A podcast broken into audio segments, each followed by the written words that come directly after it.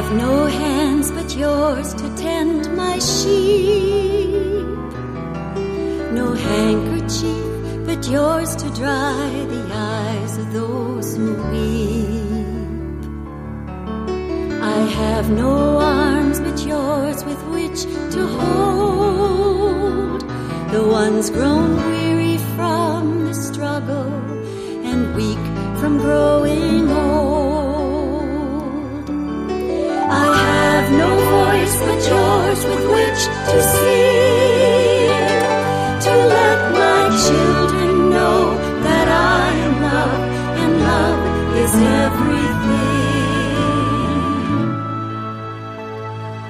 everything. I have no way to feed the hungry souls, no clothes to give the naked, the ragged and the poor. So be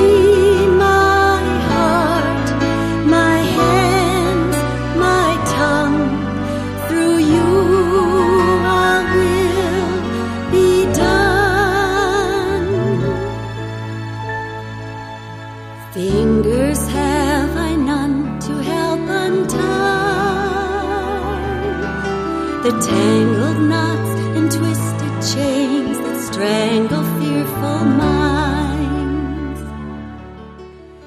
Welcome to Spirit in Action. My name is Mark Helpsmeet. Each week, I'll be bringing you stories of people living lives of fruitful service, of peace, community, compassion, creative action, and progressive efforts. I'll be tracing the spiritual roots that support and nourish them in their service. Above all, I'll seek out light, love, and helping hands being shared between our many neighbors on this planet, hoping to inspire and encourage you to sink deep roots and produce sacred fruit in your own life. I have no way to open people's eyes, except that you will show them how to trust the inner light. Today on Spirit in Action, I am joined by Tom Chisholm. Tom has served in the military, on and off, over 45 years, as a medic and as a doctor. For most of that time, he found himself opposed to all of the wars and military invasions that the USA was part of. He's been a long-time member of Veterans for Peace, and is a member of the Catholic peace group, Pax Christi, as well. Tom has also valued his service on a reservation in South Dakota and his volunteer time as a doctor in Nicaragua. Tom, welcome to Spirit in Action. Thank you very much. I'm happy to be here. I definitely enjoyed the time this past Saturday with you out at the corner of Brackett and 53. It certainly was good energy, and it really seemed like the people who were going by were responding positively to our message. It's been my experience, standing on a street corner in Chippewa Falls for the past 6 or 7 months, that the positive response to our presence there outweighs the negatives by at least 400-3. It's that big a difference, indicating that there is a great interest in ending this war, but there probably is associated fear of expressing themselves, so that our presence there helps those people and reinforces their feelings and may influence their decisions during the forthcoming elections. When you say 400-3, how did you measure that? Well, we counted as fast as we could, particularly on Christmas Eve we were there, with several of us counting. It's easy to count the negatives because there's so few of them. What we can't account for directly is the indifference. There are people that have passed by without looking, or almost are afraid to look. But despite those, which may represent 20%, the responders definitely give you a thumbs up or toot their horn, and so it's easy to count them. And since there's so few negatives, it's even easier to count them. And this is persistent every week over the past winter and spring. Who is the group of you who've been standing out there in Chippewa Falls, and what kind of signs, what kind of message are you giving to people that people are reacting to? Well, we bring our American flag. Then we have a large banner that we hold called Veterans for Peace. The rest of the signs say peacemakers, peace on earth, bring the troops home, We support the troops and bring the troops home. And there are others, the individuals that appear from time to time, bring in their own signs, but they all express peace. And Tom, I think you're an anomaly in the world of military service. I think you served in the military starting back in about 1948, and you've been off and on again in military until your retirement maybe 10 years ago. And I think almost all that time you've been essentially anti-war. That's correct. My service started in 1948, and I was part of the Korean War, small part, but it took care of casualties. And then the next war, just a few years after that, was Vietnam. And I knew almost intuitively that that was a mistake. And even though I served there briefly, I was always opposed to it. Historically, I understood that, as apparently no one else did, that this had been a foreign French colony, and the Vietnamese simply wanted to be free. It had nothing to do with really the communist problem, but that's the way it was presented to us. And my speeches at that time stressed the historical aspects of the Vietnamese people related to both the Chinese and the French, and that we could never win that war, and if we had won the war, we would still be there trying to pacify the people. So I took an active role in the war, taking care of casualties, but when I came back home, I persisted in my opposition to the war, vocally writing as much as I possibly could. So your first two wars were the Korean War and then the Vietnam War. Have you been active during other wars?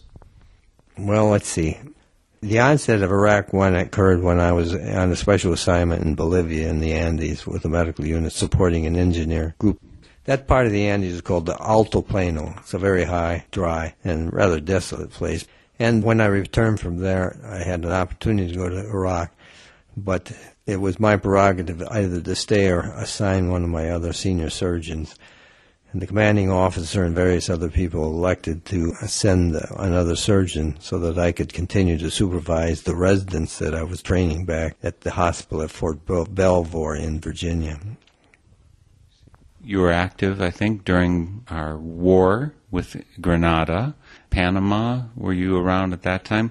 And you've also been active duty when a number of the disasters or terrorist strikes took place.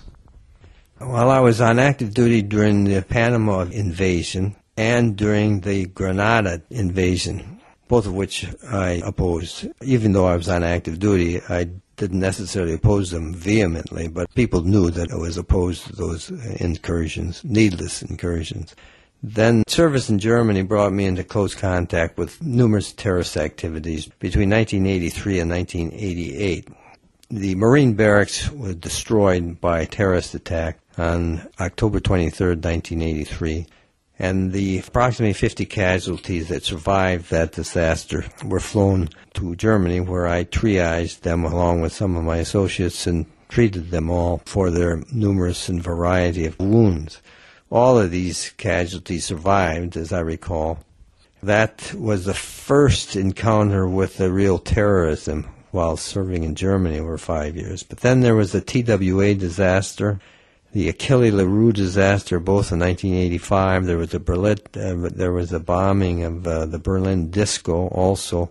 And those casualties all came to the hospital at Landstuhl for us to manage before sending them back to the United States. While I was there, in 1988, during the last year of the Russo-Afghan War, I was assigned to care for several hundred casualties as a result of an ammo explosion in the Pakistan-Afghan border area. This ammo dump was American munitions that we were supplying to troops that were fighting the Russians that ultimately became the Taliban. So we were busily engaged in a foreign culture, most of which was completely unknown to us historically, culturally, and anthropologically.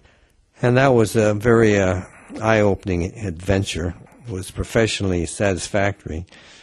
But while we were there, we had to remain in the American embassy compound because there were threats to our lives, despite the fact that we were doing humanitarian activities and caring for these casualties. A few months later, after returning back to Germany and ultimately the United States, our military attaché, General Wasson, was in an airplane with the premier of Pakistan, and that plane disappeared in an explosion in the air of August of 1988.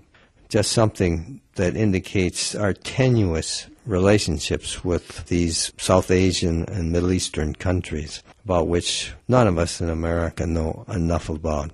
There's very few people, for instance, that care about or know about that Pakistan has a nuclear weapon, India has a nuclear weapon. The British invaded Afghanistan 3 times and never changed a thing. Those historical facts were unknown to me at the time, and unfortunately they're still unknown to most of the people in the United States even now. I guess my point would be that you've been involved in most of the wars of the last 40, 50 years. You've been involved as a medical person, as a doctor specifically, through much of it. You've chosen to be associated with the military in wars that you didn't support. Is this a difficult thing for you to do, to stay there, to be, I guess, in a support position for an institution which is working wrongheadedly? No, it's not difficult for me to support. It's my job as a doctor to relieve pain, even if I disagree with the politics of the United States. I like the aspect of socialized medicine that is an example set by the military in general. And it's really a template for what we should have in the United States, universal health care. So although I found that the political and diplomatic aspects of our incursions in foreign countries repugnant, in some sense I suppose I could be considered a phony, but someone has to take care of the casualties, and I was good at it. The blood and the guts and the injuries and the pains and the screams didn't seem to have bothered me. My professional training was second to none and had been based on, of course, large experience by my associates and teachers from previous unhappy conflicts.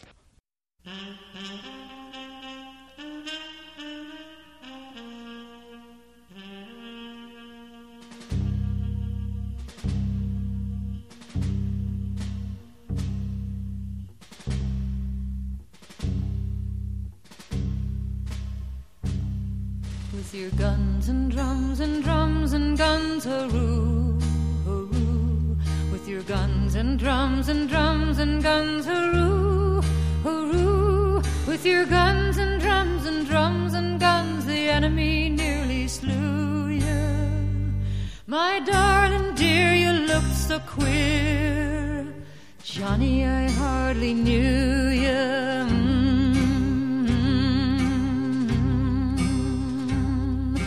Where are your legs that used to run, hurroo, hurroo? Where are your legs that used to run, hurroo, hurroo? Where are your legs that used to run before you left to carry your gun? I fear your dancing days are done. Johnny, I hardly knew you.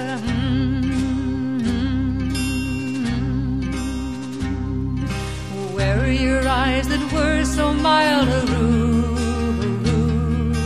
Where are your eyes that were so mild, hurroo, hurroo? Where are your eyes that were so mild when my heart you did beguile? And why did you run from me and the child? Johnny, I hardly knew you.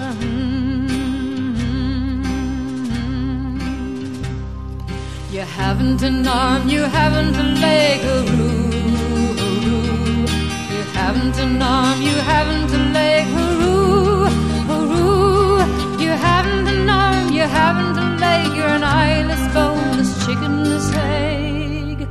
And you'll have to be put with a bowl to bake. Johnny, I hardly knew you.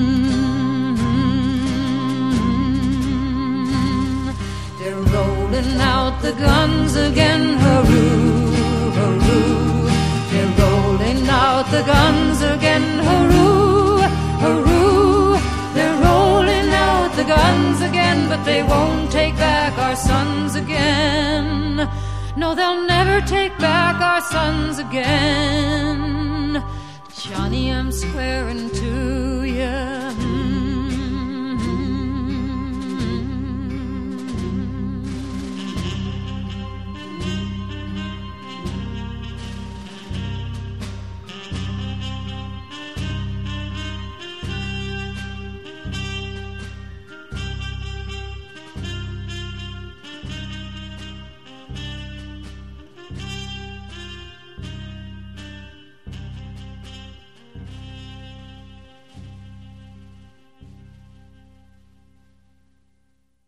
What did you think about the environment of the military? I probably have a prejudice that says that there's too many people marching to the same drummer, and that an independent thinker, which is what it appears to me you are, might not like the culture very much. The military in general, you know, and particularly today, is comprised of people who need a job and need education. And almost all the young men and women who enter the service today, either through ROTC or directly from high school, they want that bonus and they want to have a higher education. Unfortunately, they might be deprived of those opportunities without paying the price, which in most cases means they're going to serve in the service for 6 years. Even when I joined the Army, my intention, but way back in 1948, was to save money so that I could pay for my education. The Korean War came along, and following it was an addition to the GI Bill of Rights. And that provided me an income for 4 years of school. Now, that GI Bill of Rights was similar to, but not anything near as generous as the Bill of Rights that provided the veterans of the Second World War. Nevertheless, because of those educational opportunities provided the burgeoning middle class in America that was never there before, and allowed me to finish medical school. So that even now, most of the people serving, as patriotic as they may appear, their real intention is the benefits that will be derived in a few years following their completion of their assignments, or even those who elect to stay in the Army or the military long enough to collect their pension. They need that opportunity, that economic ground that would never be provided for them otherwise. The competition is too great. Not everybody that enters the military, I'm sure most people know, have IQs above 120. Some do, but for the most of us, we're around IQ 100 or 110. So I never had any difficulty, even though I was opposed to the generals of the wars. I have great respect for the most people that I've met in the services.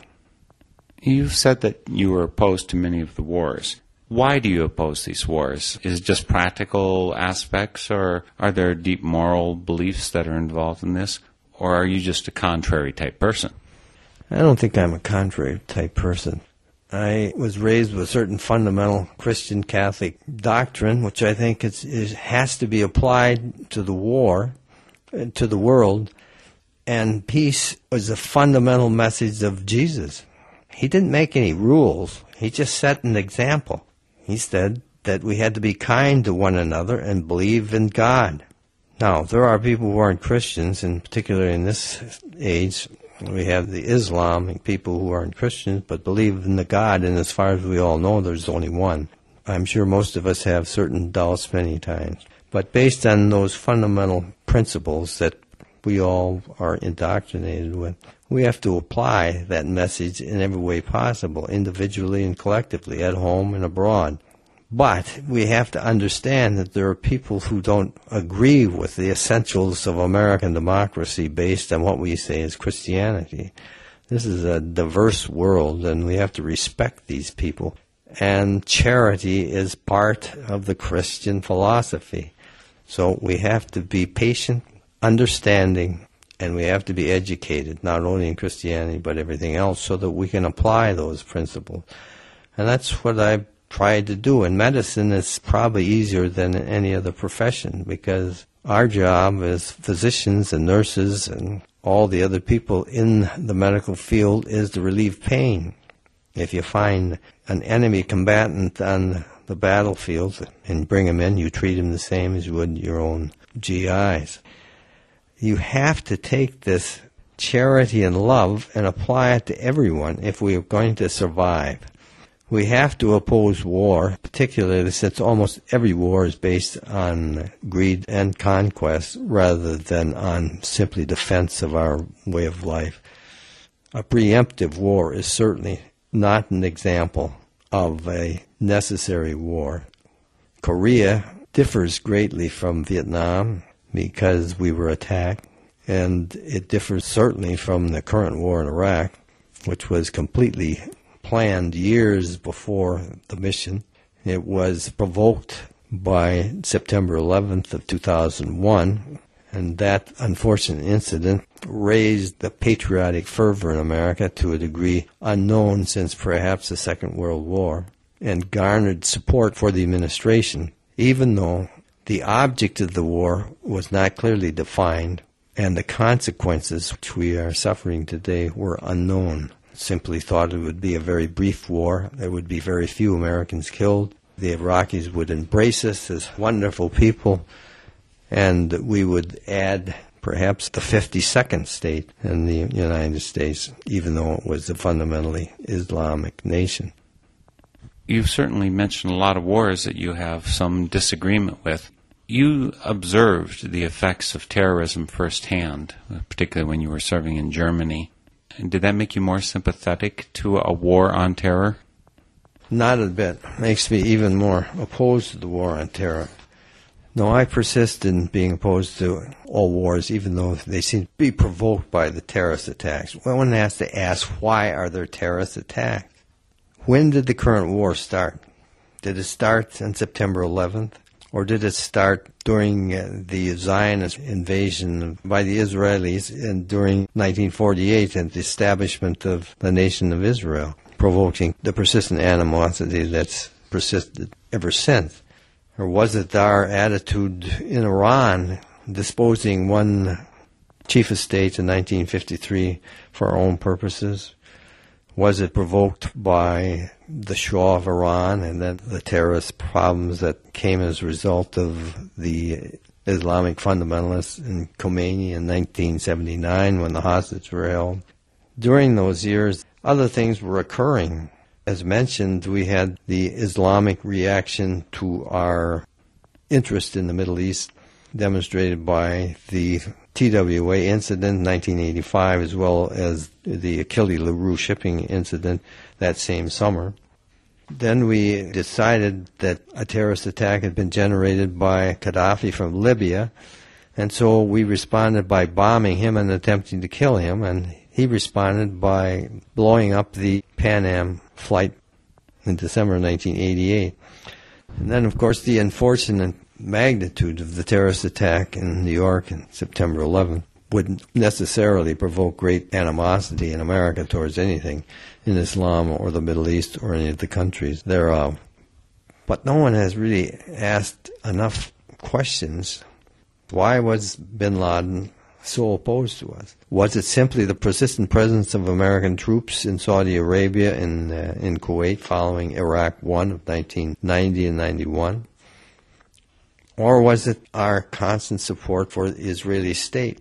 If the latter is the problem, then we're never going to be able to end our differences with Islamic fundamentalists, since they've been opposed to the Israeli state for time immemorial, and we are their greatest defenders.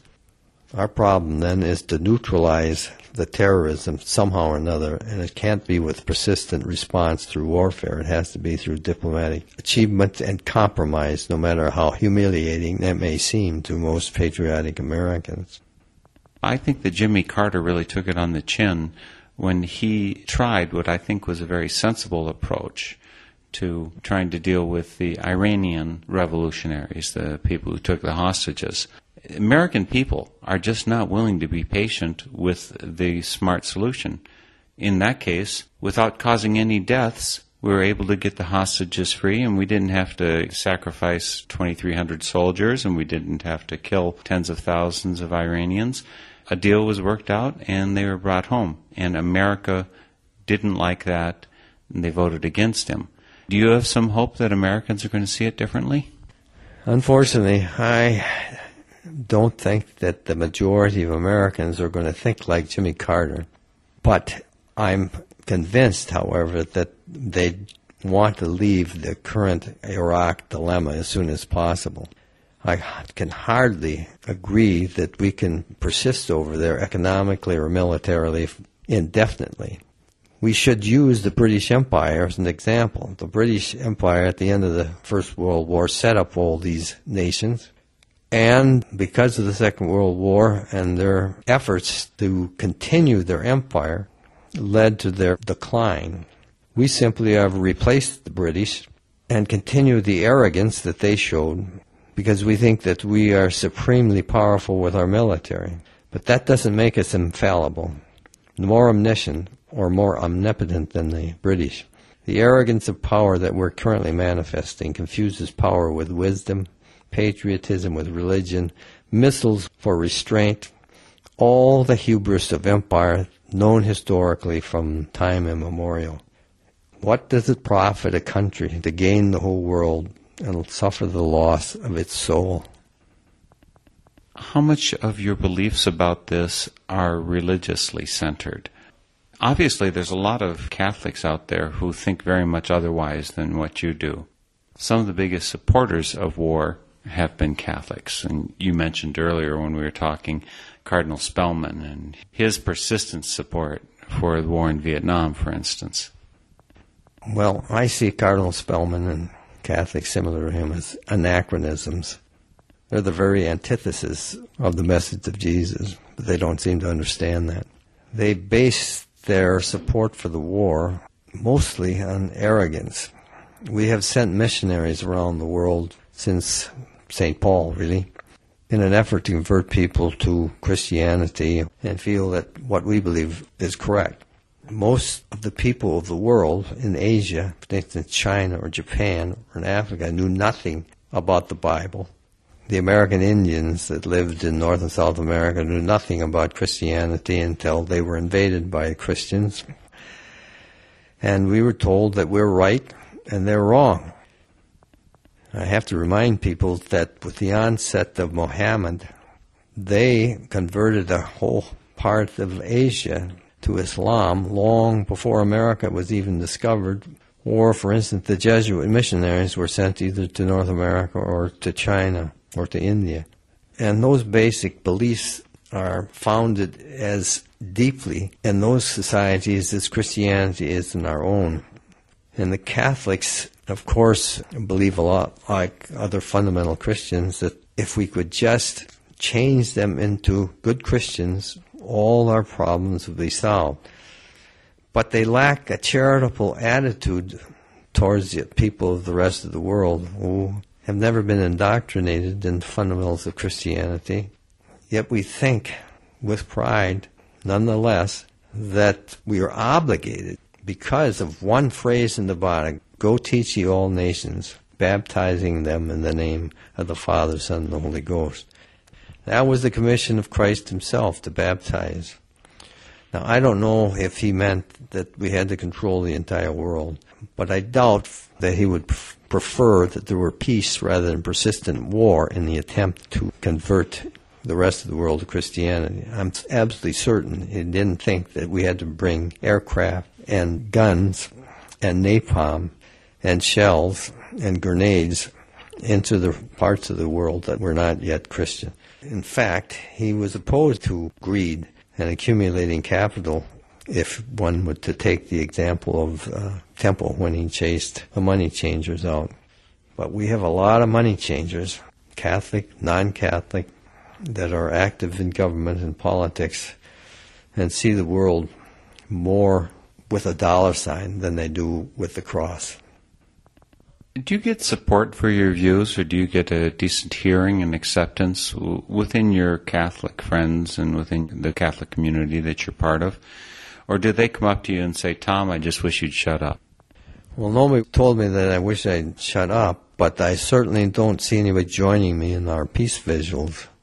In fact, besides my wife and my sister and brother, I can't think of another Catholic that's joined us on our simple little Saturday vigil. So you do get strength from maybe your Christian roots, the teachings that you had, but you don't see it being lived out by the religious communities that you're connected with. I assume you're active in a Catholic church. I rarely hear the word peace mentioned when I go to Mass. Now, there are parts of the Mass where the word peace is used, but there is no additional expression of peace. During the prayers of the faithful, we pray for our government and the leaders of the world that they will come to a resolution of their problems. The troops are mentioned for their safety. No one has expressed a desire to bring them home as the best peaceful resolution. And there is no active peace movement in at least the churches I attend. I am also part of Pax Christi, which is an international Catholic organization that became very active in the United States beginning in 1960 and is active now in part of the peace movement. Those Catholics are always in the forefront of the protests, either locally or in Washington, and particularly at Fort Benning, Georgia, trying to end the School of the Americas. They're all Pax Christi people, and I'm one of them. But the organization seems to be unknown, at least in Chippewa Falls.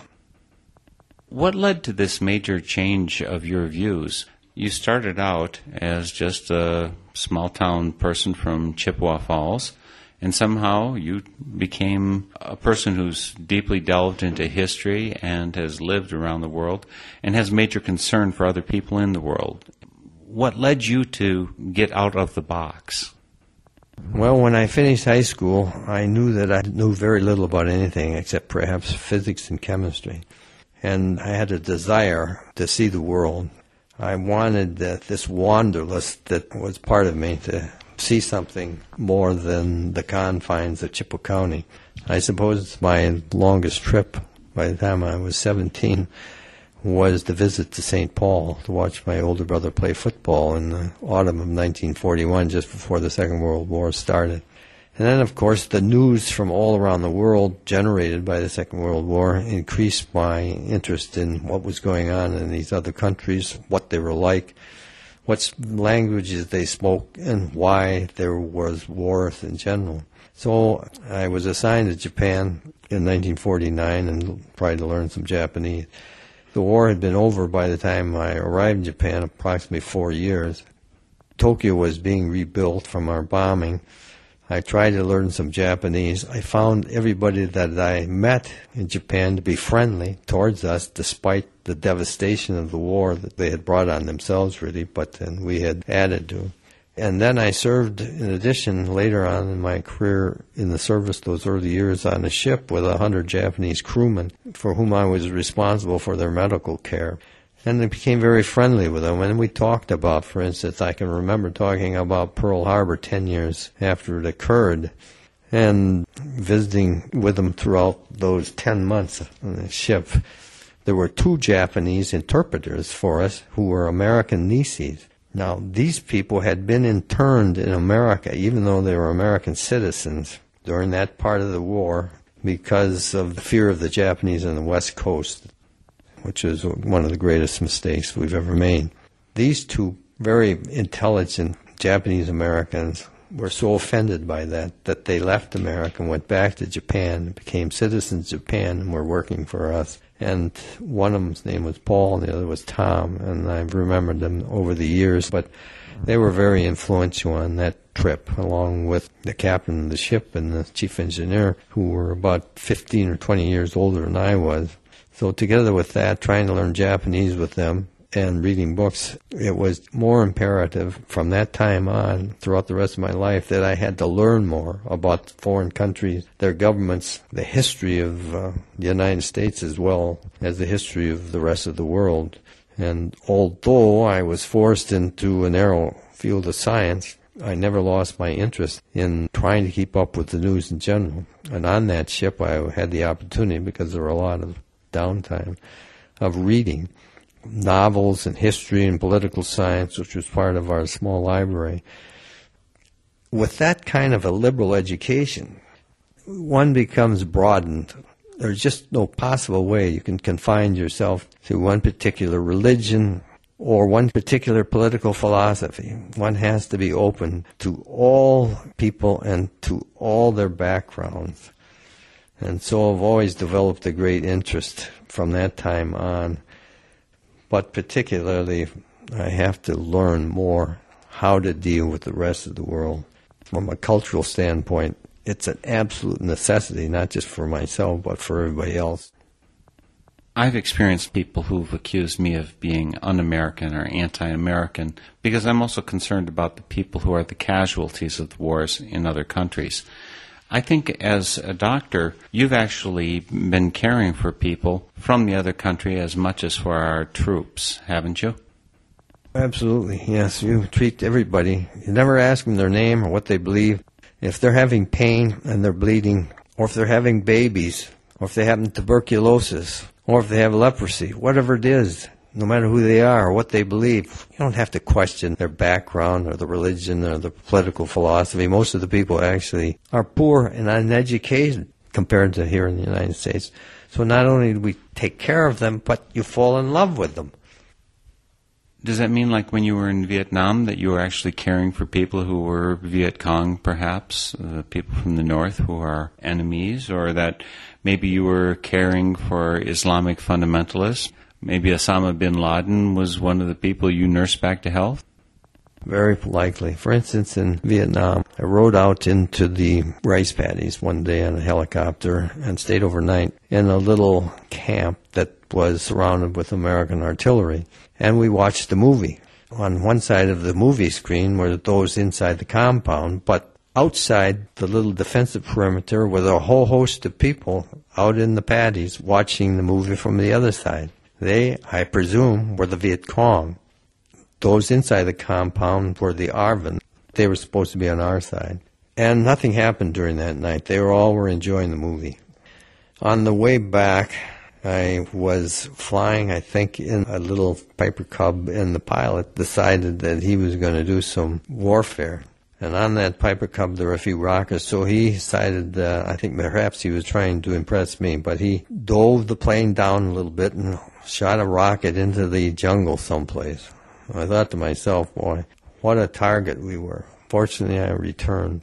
But it could have killed us like nothing, either that night or shooting back at us, and this little Piper Cub completely, just made a cannon. But more than that, I remember listening to the B-52's bomb in the Delta. You could hear the thumb, thumb, thumb, thumb, thumb out in the distance, bombing indiscriminately, killing who knows what, cattle, oxen, and people. And sure enough, they would gradually drift in, the casualties, one way or another, and we'd be taking care of them, 50, 25, sometimes 100 people at a time. There was no way of knowing who they supported, whether there was the American-supported Vietnamese government or Ho Chi Minh and the Viet Cong. But they were taken care of just as carefully and just as intensively as they were my own flesh and blood. People from all over the world are essentially the same. They're essentially the same. They may have a little different color, but when you cut them over to try to operate on them, they all look the same on the inside. They bleed just the same. They have just as much pain. Their brains are the same. Their arteries are the same. And Tom, in addition to your time serving in the military, you've actually done service elsewhere. For instance, I think you mentioned to me that you spent some time down in Central America periodically. And I think your most recent job before retiring was on an Indian reservation. What takes you to these areas? Is it because of the economic benefit of working in those places? Well, I had the opportunity to work on a small Indian reservation, the Santee Sioux Reservation in Flandreau, South Dakota, which is just across the Minnesota border. And I think that was one of the best jobs I've ever had. I commuted from Hastings every week or weekend. And really, I'd still be there today, except that several of the winters were so severe that I almost died driving back and forth. I enjoyed immensely taking care of those American Indians, and during that time, of course, I concentrated on reading as much as I possibly could about Indian history and the devastation that had been wrought on them by our American invasion, essentially, as the white men moved west. And they had terrible problems with alcohol. They were all chronic smokers, and their health reflected the disorder. There was fetal alcohol syndrome because of drinking during pregnancy. But there were wounds, and there was hypertension, and diabetes is rampant through the Indian reservation, and the obesity problem. But my patients were always genuinely happy with the care I provided with them, and were unhappy when I left, so was I. There was an Indian high school president in Flandreau, and I had the opportunity to take care of many of the students as well. They adjust poorly to school even now, but I remember one young man particularly who finished high school and had signed a contract with the Marines for 6 years and was going to become a mechanic. And I did my best to change his view on that, but he had very few alternatives. None of them do in general. So as far as I know, he's successfully finished everything in the Marine Corps he may still be in. That was part of my life that I feel very, very good about. There were Methodists, and there were Episcopalians, and there were Catholic Indians, but they had their own culture. I took part in the Sweats Lodge. I took part in the AA meetings. I did my best to help them, both in the clinic and in the small hospital that we had there in Flandreau. And so I was exercising all of the things that a widely experienced older physician was capable of. Well, what is it that took you there? Why did you go there? Was it because it's a really good-paying job? The fact is, it was a good-paying job. I was paid $50 an hour, and the money came not from the Indian Health Service at all, although they were part of it, but from funds generated from their casino, as far as I knew. Their check was signed locally, and it wasn't a government check. And the tribal chairman and the young administrator of the clinic gave me anything I want. If I wanted a piece of equipment, such as a colonoscope, they bought it. If I needed something special for the laboratory, they bought it.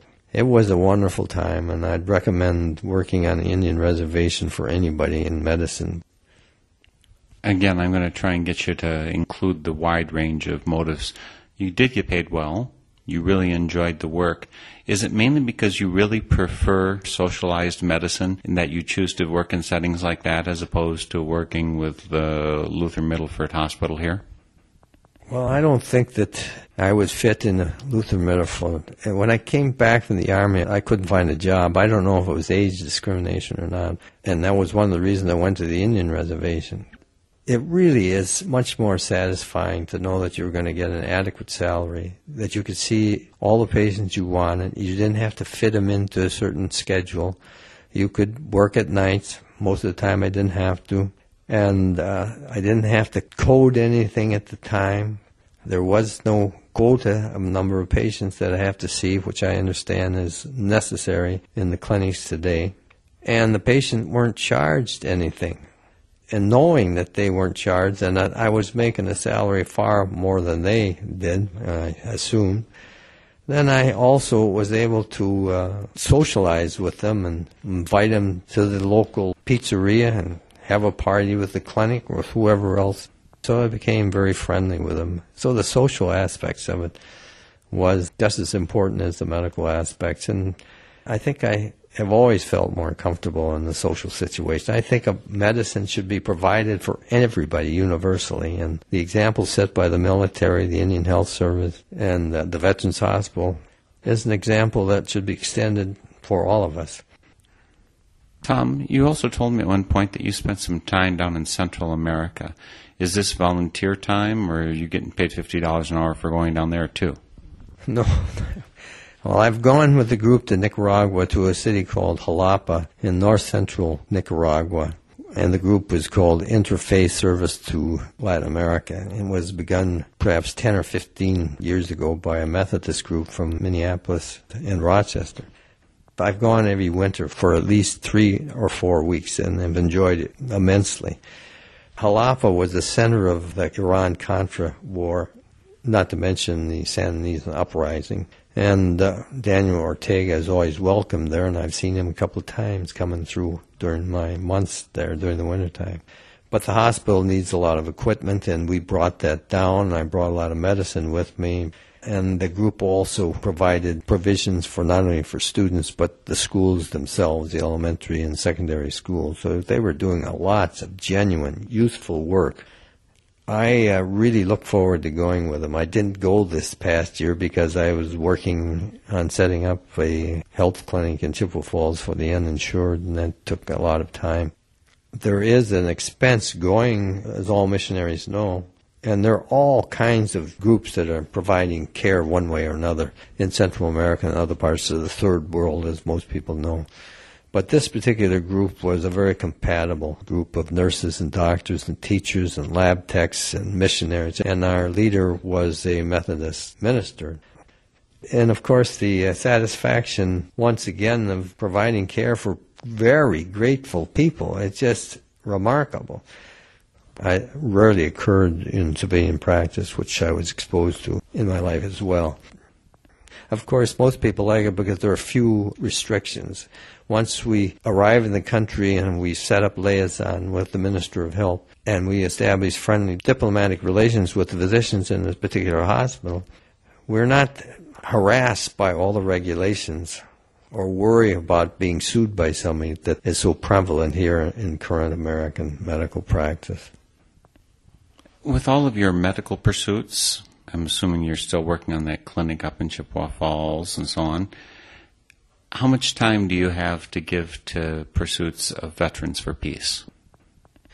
Well, I was busy with Veterans for Peace in St. Paul and was the secretary for 3 or 4 years, taking part in their activities over there, which were very frequent. We had a handmade cedar strip canoe, which we offered at various venues around the cities and folk fairs and so on.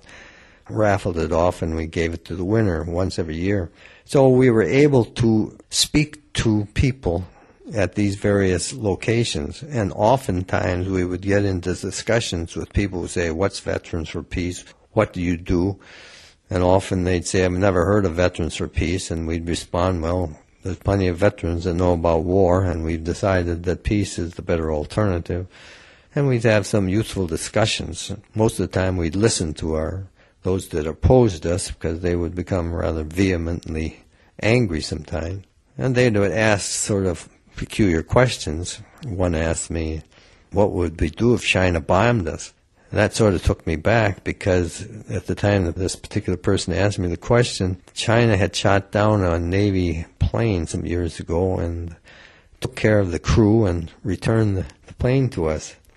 But then I asked him to take a look at the labels in some of his clothes, and I reminded him that the American-Chinese economy was expanding at such a rapid rate that it would be a great mistake for the Chinese to engage us in any warfare.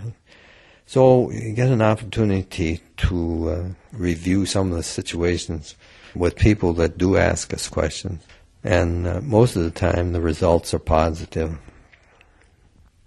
Do you have any particular activities planned coming up? We just celebrated this past weekend the 3rd anniversary of our mission not accomplished in Iraq. What kind of things are Veterans for Peace doing in the near future? Well, Veterans for Peace will persist in their presence and hope to recruit more and more of the Iraqi War veterans into our group so that they will become peace promoters. But we appear in as many peace rallies as possible. We have a national convention, which will be in Seattle this year. And I have a son-in-law particularly who's almost obsessed with finding a way to impeach President Bush. We have in the past, before this current war in Iraq, in the interval between Iraq I and II, sent veterans over there with mechanical skills and in return basic infrastructure, particularly water supplies to various areas in Iraq. And if we have the opportunity, we're going to do that again. We'll persist in that aspect.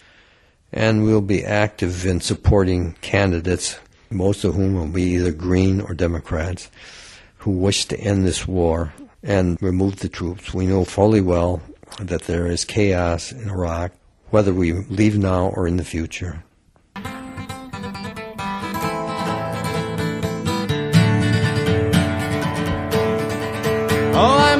To the Battle of New Orleans at the end of the early British War. The young land started growing, the young blood started flowing, but I ain't marching anymore.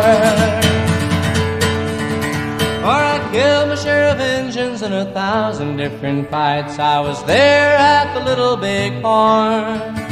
I heard many men lying, I saw many more dying, but I ain't marching anymore.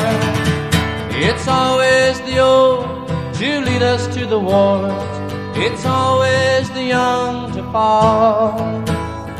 Now look at all we've won with the saber and the gun, tell me is it worth it all? For I stole California from the Mexican land, fought in the bloody Civil War. Yes, I even killed my brothers, so many others, but I ain't marching anymore. For I marched to the battles of the German trench in a war that was bound to end all wars. Oh, I must have killed 1 million men. Now they want me back again, but I ain't marching anymore. It's always the old to lead us to the wars. It's always the young that fall. Now look at all we've won with a saber and the gun. Tell me, is it worth it all? For I flew the final mission in the Japanese skies, set off the mighty mushroom roar. When I saw the cities burning, knew that I was learning that I ain't marching anymore. Now the labor leader is screaming when they close a missile plant. United Fruit screams at the Cuban shore. Call it peace or call it treason, call it love or call it reason, but I ain't marching anymore. No, I ain't marching anymore.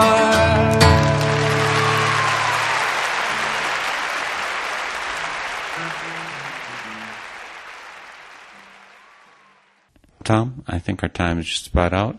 I want to thank you for taking time being down here. You're doing a lot of good work in the world, and keep it up. It was inspirational to hear you speak last Veterans Day. Someone who has had a ringside seat to so many of these wars, someone who can speak firsthand of both the destruction and the complete uselessness of our military actions. It's really powerful to hear a firsthand witness like yourself. And thank you for being out there and sharing your experience. Let me end by reading a poem called His Cross by Marguerite Wilkinson. He burned no fiery cross to frighten men at night. He bore his burning pain in sharpest noonday light. He wore no hiding mask below his crown of thorns. He healed the flesh of men whose flesh by men was torn. He offered love to all and took with soul unbowed, jeering, abuse, and blows, the spittle of the crowd. How strange it is that men should lift his banner high when they go out to kill as he went out to die. And in conclusion, I have this definition of patriotism by Adlai Stevenson from a speech he gave to the American Legion Convention when he was running for president in October 1952. This is an extract of that speech. We talk a great deal about patriotism. What do we mean by patriotism in the context of our times? I venture to suggest that what we mean is a sense of national responsibility which will enable America to remain master of her power, to walk with it in serenity and wisdom, with self-respect and the respect of all mankind. A patriotism that is not short, frenzied outbursts of emotion, but the tranquil and steady dedication of a lifetime. The dedication of a lifetime. These are not easy words to utter, but this is a mighty assignment. It is often easier to fight for principles than to live up to them. Amen. Thanks again for taking the time here today, Tom. It's been a pleasure, and I hope it's been of some benefit. Ted was raised in Ohio, where brave men regularly grow. He wasn't surprised to get a letter calling him to the war. He was most polite and he wanted to do right, so he wrote right back and said, I've learned from my people that I must not fight, but I'd like to work instead. Oh, I'm not afraid to go, folks, I'm not afraid to die. I've just got something else in mind that I would like to try. Give me a shovel instead of a gun, I'll say so long for now. And if I die, I'll die making something instead of tearing something down.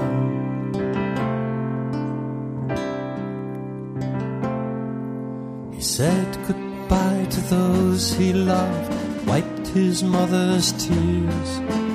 Don't fret, folks, I know what I'm doing, I'll be back in a couple of years. He picked up his sack and he didn't look back. bravely left for the war. Took a Bible and a shovel and a lot of hope. He knew what he was going for. Oh, I'm not afraid to go, mother, I'm not afraid to die. I just don't want to be the one to make another son's mother cry. Give me a shovel instead of a gun, say so long for now. If I die, I'll die making something instead of tearing something down.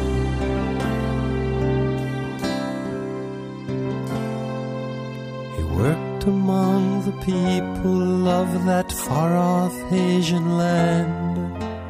Many who would be the enemy became the friend of the brave young man. He helped in the crops and he worked in the shops and talked whenever he could of how he dreamed of a peaceful world where life would be sweet and good. Oh, I'm not afraid to be here, friends. I'm not afraid to die. I just can't shake this feeling inside. We can live together if we try. Give me a shovel instead of a gun and lend me a hand for now. And if we die, we'll die making something instead of tearing something down.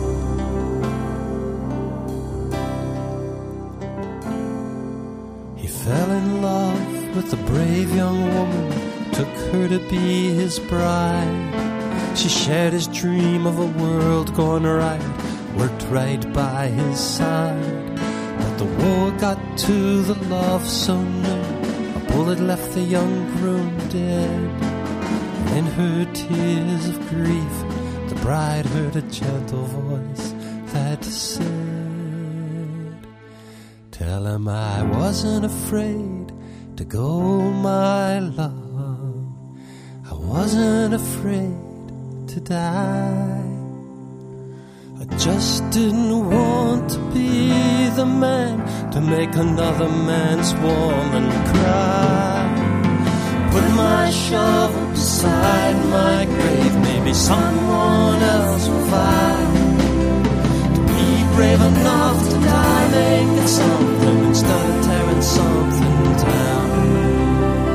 Put my shovel beside my grave, I'll say so long for now. Don't worry, my love, we're gonna make it. I know we're gonna make it somehow.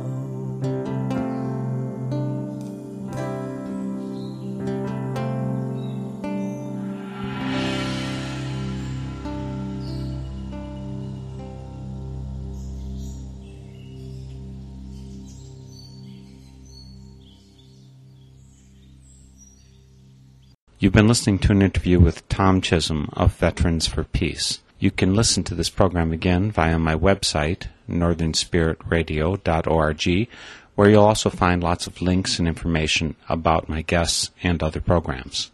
Music featured in this program includes Johnny, I Hardly Knew Ya by Joan Baez, I Ain't A-Marchin' Anymore by Phil Oakes, and Brave Man from Ohio by Andy Murray. The theme music for Spirit in Action is I Have No Hands But Yours by Carol Johnson.